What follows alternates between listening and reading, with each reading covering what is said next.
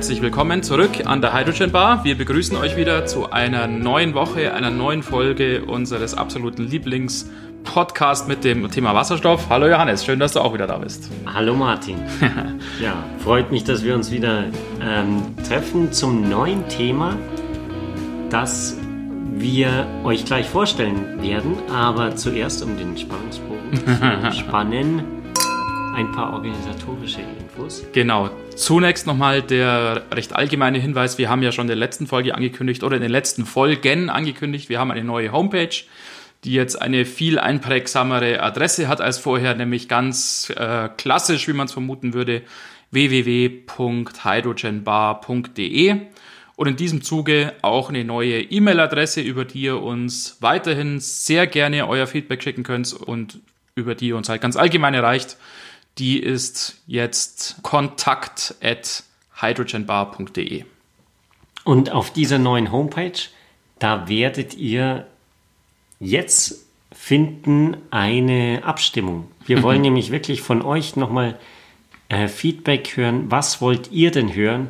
Welche Themen interessieren euch? Wie sollen wir den Wasserstoff-Podcast weiterentwickeln? Wir wollen das jetzt mal versuchen mit so einer Abstimmung. Da gibt es jetzt erstmal natürlich relativ wenige Auswahlfelder, aber wir würden uns freuen, wenn ihr euch da beteiligen würdet, eure Meinung kundtun würdet und ja, das Thema, das dann die meisten Stimmen bekommt, wird dann in einer der nächsten Episoden dann behandelt werden. Also besucht die Webseite und damit gehen wir in unser neues Thema. Denn wir verfolgen natürlich die Nachrichten über Wasserstoff und da war vor kurzem einiges über Schwerlastanwendung von Wasserstoff, vor allem im Baustellenbereich.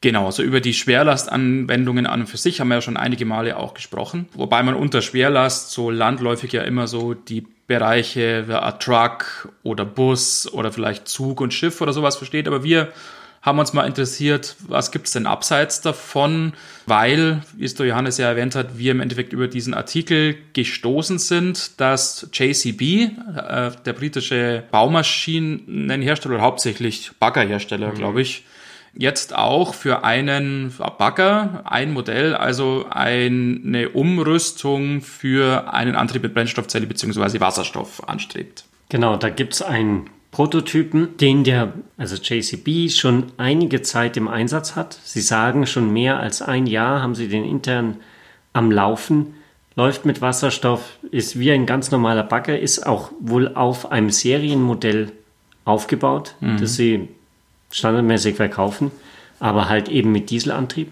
Mhm. Ja, und den probieren sie gerade aus. Und wollen wohl auf kurz oder lang natürlich auch in den Verkauf einsteigen. Recht spannend fand ich, weil das wusste ich tatsächlich nicht, dass JCB durchaus schon Erfahrungen so im Bereich Wasserstoff hat. Denn der Sohn vom Chef war von JCB, von dem Lord Bamford. Also es ist tatsächlich ja so, dass JCB ein Familienunternehmen sozusagen ist.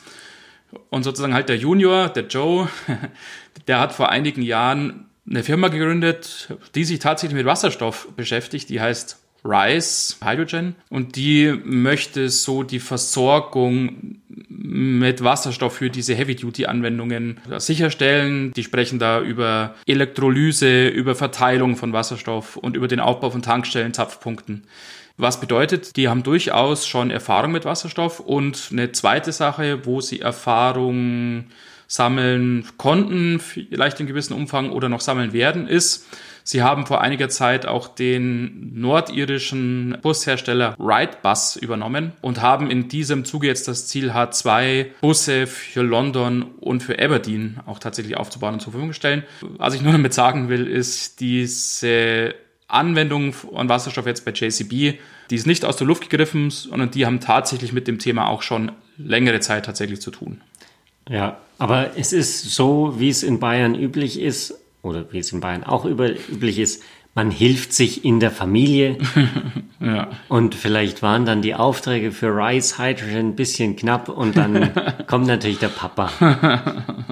Wobei, es macht ja auch Sinn. Also sein äh, JCB sind ja nicht die einzigen, die auf die Idee kommen, Bagger zu, zu, mit Wasserstoff zu betreiben, aber dazu später mehr. Mhm. Wir haben nach den bisschen technischen Daten zu dem Bagger gesucht, allerdings gibt es da nicht wirklich viel. Wir haben uns zumindest mal die Fotos angesehen und, und man sieht aus unserer Sicht deutlich, dass es anscheinend um eine 350 Bar Geschichte geht. Man sieht auf jeden Fall eine 350 Bar Füllkupplung auf diesen äh, Promotion-Fotos. Von daher, ja, gehen wir davon aus, A, dass es nicht um 700 Bar Speicherdruck geht, sondern eben um 350 Bar. Leistungsdaten äh, können wir allerdings nur so abschätzen, vielleicht ganz grob so aus dem Vergleich mit dem ja, Diesel-Modell mhm. dieses Baggers. Genau, der hat 173 PS, aber da wir in der Zukunft leben, sind es 129 kW ähm, Leistung. Das heißt im Prinzip wahrscheinlich eine große Brennstoffzelle oder vielleicht haben sie auch zwei kleine Brennstoffzellensysteme. Ja, äh, vielleicht zur Einordnung, so diese 129 oder 130 kW um den Dreh sind schon mehr, als man jetzt so in einem handelsüblichen äh, PKW jetzt irgendwie, also einem Wasserstoff-PKW erwarten kann. Wir sprechen da eher so von 80 bis 100 kW. Das heißt, die Leistung ist hier schon ein nennenswertes Stück höher. Nur um das klarzustellen, das heißt natürlich nicht, dass die Brennstoffzellenfahrzeuge wenig Leistung haben, sondern die Leistung kommt natürlich aus den Batterien, die sie da ja, genau. haben. genau, das darf man ja nicht verwechseln, haben wir ja auch schon erklärt, dass die Leistung der Brennstoffzelle ja nicht zwangsläufig das gleiche ist wie die Leistung des Fahrzeugs, genau. Ja. ja, was man, glaube ich, ganz generell halt sagen kann, ist, dass natürlich die Anwendung von Wasserstoff überall da sinnvoll ist, wo die bewährte Technik und in vielen Fällen natürlich der Dieselantrieb quasi identisch ersetzt werden soll. Wo man also, ja, wie vorhin schon erwähnt, eben diese Heavy-Duty-Anwendungen hat. Lange Schichten, viel zu tun, hohe Leistungsanforderungen so dass, nimmst mir nicht übel, Johannes, die Batterie in diesen Fällen nicht immer vielleicht die beste Lösung ist. Ja, natürlich, das stimmt. Allerdings muss man sagen, JCB hat wohl schon einen serienmäßigen Elektrobagger im Angebot. Also den kann man wohl kaufen. Ähm, das ist allerdings dann so ein Mini-Bagger, wo man dann vor allem in Gebäude fahren kann, dass wenn man dann im Gebäude irgendwie rumbaggert, dass man dann nicht in seinen ganzen Abgasen sitzt. Und da sind die Leistungen auch viel weniger. So ein Mini-Bagger hat irgendwie anscheinend 10 kW oder sogar noch weniger. Mhm. Das kann man mit Batterien noch darstellen bei diesen großen Baggern. Da würde man schon sehr, sehr große Batterien brauchen. Was allerdings vielleicht auch in dem Zusammenhang ist, wenn du in Korea mal bist, in Seoul, und dann im Taxi zum Flughafen fährst. Dann kommst du auf der, ist neben der Autobahn so ein Recyclingbetrieb, ist das, glaube ich. Mhm. Da stehen so Bagger, die alle mit Strom angetrieben sind. Und das haben sie so gelöst, dass da eine riesige Stange in die Luft ragt, von der ein großes Elektrokabel Ach was, okay. zum, zum Bagger runtergeht, sodass du dann ein bisschen rumfahren kann. Ja. Also auf dem, dem Hof um diese Müllhaufen herum und er ist elektrisch betrieben. Müssen nur schauen, dass sie nicht verheddern, wenn die da irgendwie genau, irgendwelche ja, Achter genau. fahren, dann ist Des, am Ende der große Knoten drin. Deswegen diese große Stange, wahrscheinlich, ja. dass es weit genug weg ist. Aber das zeigt halt auch natürlich den, den Vorteil, den Brennstoffzellen äh, Bagger haben, weil auf Baustellen hat man natürlich normalerweise kein Stromkabel, mm. um die aufzuladen mm. oder so eine große Stange aufzubauen und dann mit Kabeln zu arbeiten. Man hat halt auch nicht die Zeit, da irgendwie selbst eine halbe Stunde oder sowas ja, zu warten, über, hat man auf der Nacht, Baustelle nicht. Über ja, Nacht ja klar, da geht, genau, aber dann muss natürlich den ganzen Tag reichen. Also dann, genau. Ja. Aber natürlich mit Wasserstoff, da kann man das so wie bisher machen. Im Prinzip, man ja. bringt den Wasserstoff zur Baustelle, tankt ja, die Bagger. Genau. Tank ganz klassisch, auf. geht schnell weiter, ja, genau. Und der Hauptvorteil ist natürlich, dass es ruhig ist. Mhm. Wenn ihr mal neben einer Baustelle wart, gelebt habt, habt, dann merkt ihr, dieses Dieselgeräusch ist nervtötend, mhm. wenn das acht Stunden neben mhm. deinem Fenster ist. Und da hat die, haben diese Bagger natürlich oder grundsätzlich Baumaschinen einen wahnsinnigen Vorteil. Ein Riesenvorteil. Ja, das kann ich mir vorstellen. Jetzt hast du, Johannes, in diesem Zuge, wo wir eben über diesen Bagger von JCB gestolpert sind, ja auch so ein bisschen recherchiert, so abseits von JCB. Was gibt es denn noch für, für Anwendungen für so Bagger? Hast du da was gefunden? Ja, Hyundai hat ebenfalls präsentiert, dass sie jetzt Wasserstoffbagger und Gabelstapler entwickeln werden. Die Entwicklung hat wohl schon gestartet oder jetzt hat sie gestartet und im Jahr 2023 wollen sie die wirklich in Serie verkaufen. Da ist mir auch gekommen, vielleicht kommt deswegen JCB plötzlich heraus mit ihrem, wir testen schon seit einem Jahr einen Wasserstoffbagger, mhm. weil das kam ein paar Monate nachdem diese, nachdem Hyundai okay. sein Announcement gemacht hat. Mhm. Vielleicht wollten die zeigen, dass sie ja viel weiter sind. Das könnte ich mir halt vorstellen, dass Hyundai schon etwas größer vielleicht ist als JCB. Ja, vor allem Hyundai, da arbeiten mehrere Firmen. Hyundai ist ja so ein Industriekonglomerat und für diesen Wasserstoffbagger arbeiten mehrere Firmen zusammen. Da gibt es Hyundai Heavy, die machen die, die Bagger eigentlich. Mhm. Dann Hyundai Mobis ist so eine Art Bosch von Hyundai, mhm. also ein, so ein Automobilzulieferer, die machen die ganze Technik und Hyundai Cars hilft anscheinend auch noch mit, mhm. sodass sie da diese, die Erfahrungen aus dem Hyundai Nexo in den Bagger reinbringen können. Mhm. Spannend, okay. Ja gut, 2023 nicht mehr so weit weg. Bald. Wir sind mal gespannt. Ja. Und da muss man natürlich sagen, Hyundai hat einiges an Geld, glaube ich, und Größe ja. und, und Finanzkraft, grundsätzlich Kraft, dass das schon sehr wahrscheinlich ist, dass sie das schaffen. Und gerade bei den Asiaten auch, wenn die solche Zeitpläne mal aufstellen und sich da aus dem Fenster lehnen und sagen, wir schaffen das bis mhm. dahin, dann ist ja auch, gut, das ist jetzt nicht ganz korrekt, aber wenn das dann nicht angehalten wird, dann muss sich ja gleich wieder jemand da ins Schwert stürzen und so. Ja, also, also ich glaube, da sind die, die Koreaner noch ein bisschen dynamischer. Okay. Aber wir haben ja vom Volker gehört, dass Korea da sehr, sehr ambitionierte Ziele hat und mhm. die ähm, wirklich verfolgt. Okay. Es gibt noch einen anderen Punkt, nämlich was von Volvo. Auch mhm. super lustig. Eigentlich, wir haben uns vorher die Bilder angeschaut.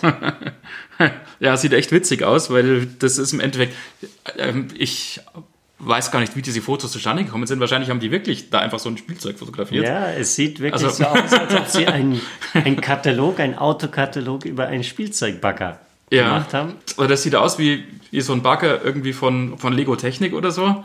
Und, und irgendwie halt Fotos davon gemacht quasi und dann gesagt, ja, das ist jetzt der neue heiße Trend und so. Also ja. scheint ja auch schon länger auch angekündigt zu sein. Also 2009 hast du, glaube ich, erwähnt.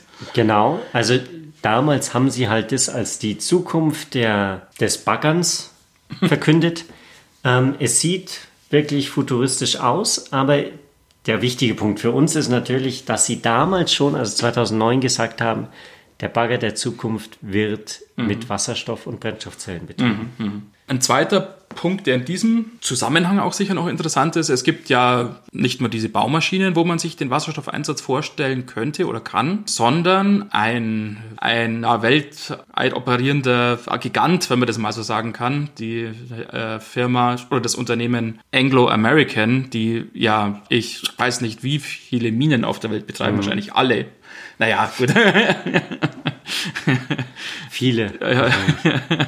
Viele. Die haben natürlich auch da schon Lunte gerochen sozusagen, weil die haben natürlich irgendwie, man kann sich ganz gut vorstellen, glaube ich, in den Minen natürlich genau das Problem auch. Da ist die Arbeit schwer, ein hoher Leistungsbedarf liegt vor, man hat nicht Zeit und Muse da stundenlang irgendwelche Akkus aufzuladen. Und man hat zusätzlich noch das Problem natürlich, dass man in diesen Schächten natürlich lokale Emissionen so gut es geht mhm. vermeiden will. Gerade wenn es unter der Erde ist. Genau. Ah, die haben natürlich, weil natürlich läuft das zum Großteil bisher trotzdem halt mit Diesel, Bühl- und Absaugvorrichtungen. Äh, Aber wenn man diese Emissionen natürlich vermeiden kann, dann würde man sich da natürlich einiges sparen. Und auch da bietet sich dann halt der Einsatz von Wasserstoff an. Ein sehr eindrucksvolles Beispiel ist dieser Mining Hall Truck, äh, den Anglo-American da vorgestellt hat. Also das ist so ein Kippblaster sozusagen, aber nicht so einer, wie man ihn von der Straße von uns kennt, sondern ein Vertreter der sogenannten Ultra Class nennt sich das. Das heißt, die sind über 300 Tonnen schwer. Das ist also ein Riesenbrummer. Das sind diese Dinger, die so groß sind wie ein Haus und wo man dann irgendwie eine Leiter oder eine Treppe hochsteigen muss, um dann irgendwie ins Führerhaus zu kommen. Also wirklich diese, diese ganz großen, die man in, glaube ich, allen Dokumentationen über irgendeine Mine sieht man so einen. Weil die halt so eindrucksvoll sind, ja, genau. Genau. Ja, genau. Und äh, das macht es natürlich dann auch gleich zum, zum größten und schwersten jemals produzierten Wasserstofffahrzeug, das es bisher gibt. Also Genau, das ist natürlich eindrucksvoll und das macht dann natürlich auch was her, auch wenn man das dann abdrucken kann und sagen kann, so, wir haben jetzt das und so. Das ist natürlich schon cool. was ist das? Die Dokumentation auf Discovery Channel. Ja, genau. Die größten Laster der Welt. Mining Extreme, ja, genau. Ja, genau. Ja, und die Leistungsdaten, die sind schon wirklich äh, beeindruckend. Oder, ja, gut. Der, der hat tatsächlich dann über 1000 Kilowattstunden auch an Bord. Das heißt, da geht also tatsächlich dann einiges. Da hat der viel an Energie dabei und kann da, da sicherlich also einen Tag oder vielleicht sogar noch länger, je nach Einsatzgebiet halt dann tatsächlich da schaffen. Ja, die 1000 Kilowattstunden heißen, es sind mehr als 30 Kilogramm Wasserstoff. Ihr sagt, Wasserstoff ist sehr leicht, deswegen im Volumen sind es ungefähr 1500 Liter. Nur der Wasserstoff, also ohne das, das äh, Speichersystem, nur der Wasserstoff sind 1500 Liter bei 350 Bar ungefähr. Das heißt, da braucht man wirklich einen sehr großen Tank. Wobei man bei so einem Monster natürlich auch nicht das Problem hat, wie sonst bei den Straßenfahrzeugen, auch wo um jeden äh, ja, Kubikzentimeter da gekämpft wird. Ich glaube, da hat man nicht das Problem. Und da kann man dann natürlich auch solche Mengen dann mal mitnehmen. Ja. Ja. Ja. Was interessant ist, dass laut deren Studien oder Überlegungen ist es jetzt schon wirtschaftlich, solche Fahrzeuge umzurüsten, weil du diese, diese wahnsinnigen Kosten für den Diesel nicht mehr hast. Gut, die werden wahrscheinlich nicht so hohe Steuern zahlen auf ihre, ihren Diesel. Wahrscheinlich. Ich könnte mir aber gut vorstellen, dass die das Problem haben, natürlich, dass die den Diesel halt in irgendwelche entlegenen Ecken bringen müssen, halt wo diese Mine einfach ist. Und die Ja. sind jetzt nicht halt in der Mitte von New York oder sowas, sondern halt irgendwo im Urlaub oder im Urwald oder irgendwo in der Wüste. Und dass da einfach die Transportkosten halt auch enorm sind, Ja. kann ich mir denken. Das auf jeden Fall. Und drum, in dem Zusammenhang wollen sie den Wasserstoff wirklich vor Ort herstellen. Was natürlich dann ein Problem wird, wenn, wenn wenig Wasser da ist. Allerdings brauchen diese Minen ja typischerweise sowieso Wasser für den, die, den Prozess. Insofern sollten sie das alle, die diese ganz, das ganze Ökosystem im Prinzip, sollten sie da aufbauen können. Ich finde, man sieht so ein bisschen, ah, dass dieses Konzept ja Hand und Fuß hat, auch daran, weil es Kooperationen mit sehr namhaften Partnern gibt. Schon wieder taucht hier der Name Nell auf für die Elektrolyse und wahrscheinlich auch für die Tankstellentechnik. Wir haben diese norwegische Firma ja schon in unserer zweiten Folge erwähnt, wo es damals um Nikola ging, die ja auch eine Kooperation mit Nell haben bezüglich der Tankstellen. Also das ist, glaube ich, eine sehr, sehr sinnvolle Angelegenheit.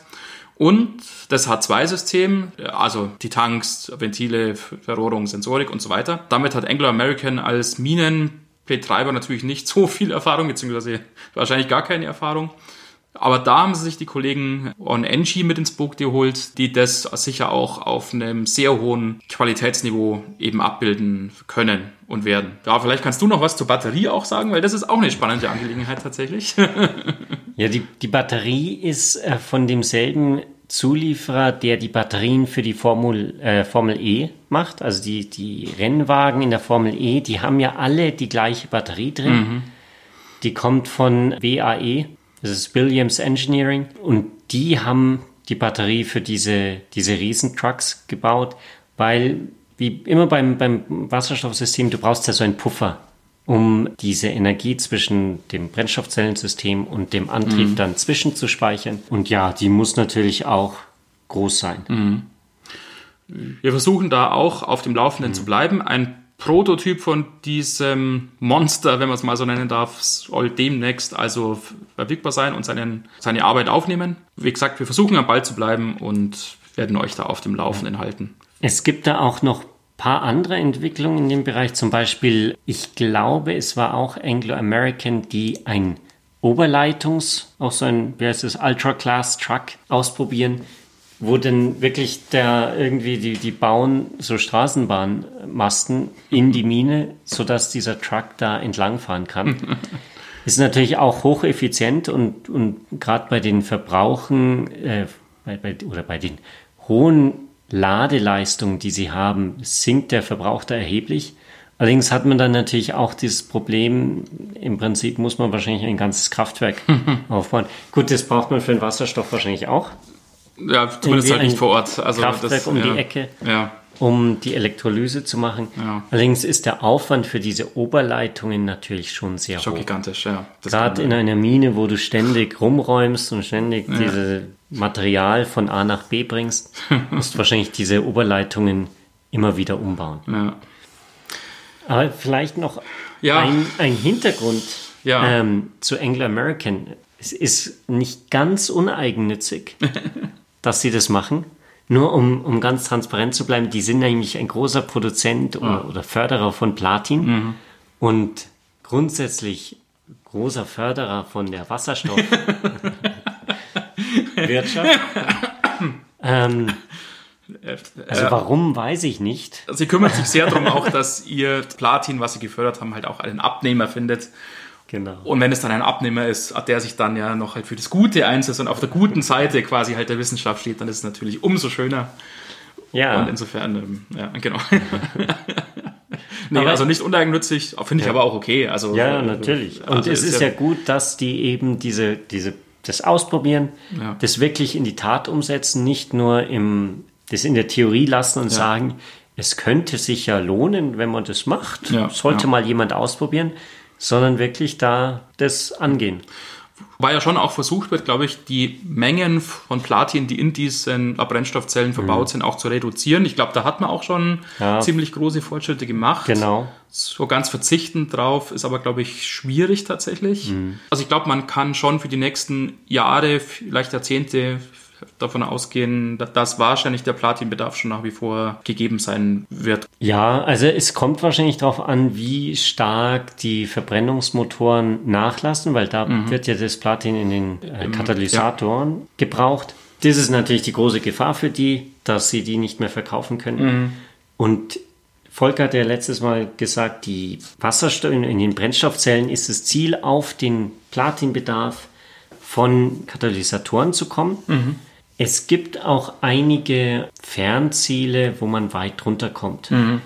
Die Frage ist natürlich, Fernziele sind Fernziele, das ist sozusagen, die chinesische Regierung hat ausgegeben, dass die, der Platingehalt ein Zehntel von dem eines Katalysators sein soll. Ja. Die Frage ist natürlich immer, wann wird es erreicht und wie wird es erreicht. Ja. Auf jeden Fall ist ja Platin. Und zu welchen Kosten wird es erreicht? Ah, vielleicht Genau. wäre es dann sogar billiger, das, aber ja, das ist Im eine Moment Diskussion. wird ja. es noch gebraucht Ja. und in den nächsten Jahren wird es auch so bleiben. Ja, ja, ja. ja, jetzt neigt sich die Zeit leider schon wieder so dem Ende zu. Ich möchte als Abschluss aber trotzdem noch so ganz kurz nicht unerwähnt lassen, auch dass wir in Deutschland hier ja schon auch was vorzuweisen haben. Tatsächlich jetzt nicht ganz irgendwie halt die Ultra Class mit den 300 Tonnen, aber es gibt zumindest oder was heißt zumindest? Also ich da, ja, denke, da kann man schon stolz drauf sein. Es gibt einen Prototypen eines wasserstoffbetriebenen Müllfahrzeugs. Ja, also ich bin sehr stolz drauf. Ich muss auch sagen, es ist ein bisschen nervig, wenn dann die Müllwagen um 7 Uhr Genau. oder 6.30 Uhr Genau. in der Früh dann durch die Straße Die kommen donnern. immer in aller Früh und machen einen Lärm. Ja, genau. Genau, Ja. und bleiben Insofern- dann direkt ja. vorm Fenster stehen Ja, und genau. dann kommt diese ganze Hydraulik und der Dieselmotor läuft natürlich Ja. weiterhin. Insofern ist es auf jeden Fall wirklich, oder es adressiert ein Problem, das wahrscheinlich die meisten der Städter auf jeden Fall haben. Ja, ja, sicherlich. Ja, Und dann auch wieder halt ein Problem der Emissionen, halt in der Stadt auch gerade natürlich. Da, wir- äh, da ist man ja nicht erst seit der Dieselkrise ja ganz sensibel und da gibt es dann ja auch ja, Verbände, die da auch keinen Spaß verstehen und dann da auch klagefreudig sind. Ähm, Und insofern ist das natürlich, glaube ich, ein guter Fortschritt oder ein guter Antritt. Und noch schlimmer ist ja, dass die, die Müllwägen eigentlich immer stehen. Das heißt, sie haben immer diesen Anfahrvorgang, der ja sehr, sehr emissionsreich ist. Und der äh, andere Problem ist, geht auch sehr zu Lasten der Lebensdauer vom, vom Motor. Mhm, okay. Das heißt, da gibt es wirklich diesen Bedarf, wenn du dann den, den Müllwagen einmal ruhiger machen kannst, Ja. du kannst ihn emissionsfreier machen und er hält noch wahrscheinlich ein paar Jahre länger, Mhm. dann ist es auf jeden Fall wert, das auszuprobieren. Die Firma Faun macht das tatsächlich. Die ist ja ein klassischer Hersteller von so Müllfahrzeugen oder Kehrfahrzeugen. Und die ja, hat schon vor vielen Jahren so einen ersten Prototypen mal ins Rennen geschickt, seinerzeit 350 Bar. Jetzt aber ein wesentlich cooleres Fahrzeug, 700 Bar. wow, macht viel aus. Genau, ja, ja, genau. Und die Basis ist eine Batterie, ein Akku mit 85 Kilowattstunden. Also recht groß. Ziemlich groß, der ungefähr in einer halben Stunde schnell geladen, schnell geladen werden kann. Und diese halbe Stunde ist ja sozusagen halt dann akzeptabel, so dass man also vor dem Laden und nach dem Laden jeweils eine Tour mit dem Fahrzeug machen kann und da jeweils circa 10 Tonnen an Abfall einsammeln kann. Und man kann dann eben mit der Brennstoffzelle die ja, so als Range Extender dann eben betreiben, so dass die Reichweite eben noch wesentlich größer wird. Man kann bis zu acht äh, Tanks da mitnehmen, so ist zumindest der Plan. Ach so, das waren acht Stück mit jeweils. Genau, also jeder davon ah. hat 51 Liter und, okay. und 2,8 Kilogramm Wasserstoff, sodass man also insgesamt maximal auf dann irgendwie 23 Kilogramm Wasserstoff kommt. Also da ist ja. natürlich dann die Reichweite schon wesentlich erhöht. Genau, weil das sind in etwa 50 bis 60 Kilowattstunden. Für ähm, jeden Tank, oder? Für die also, 2,8 Kilogramm. Ja, genau. Also und dann hat man 8 davon. Also, ja, genau. Ja. Und da habe ich die, ja. die Pressemitteilung ja, nicht ganz so genau okay. gelesen. War doch ein bisschen stressig in der Vorbereitung. Ach. und habe mir dann gedacht, ah, das macht doch keinen Sinn. Da ist ja die, der, der, Tank viel kleiner als die Batterie. Ja, ja. ja.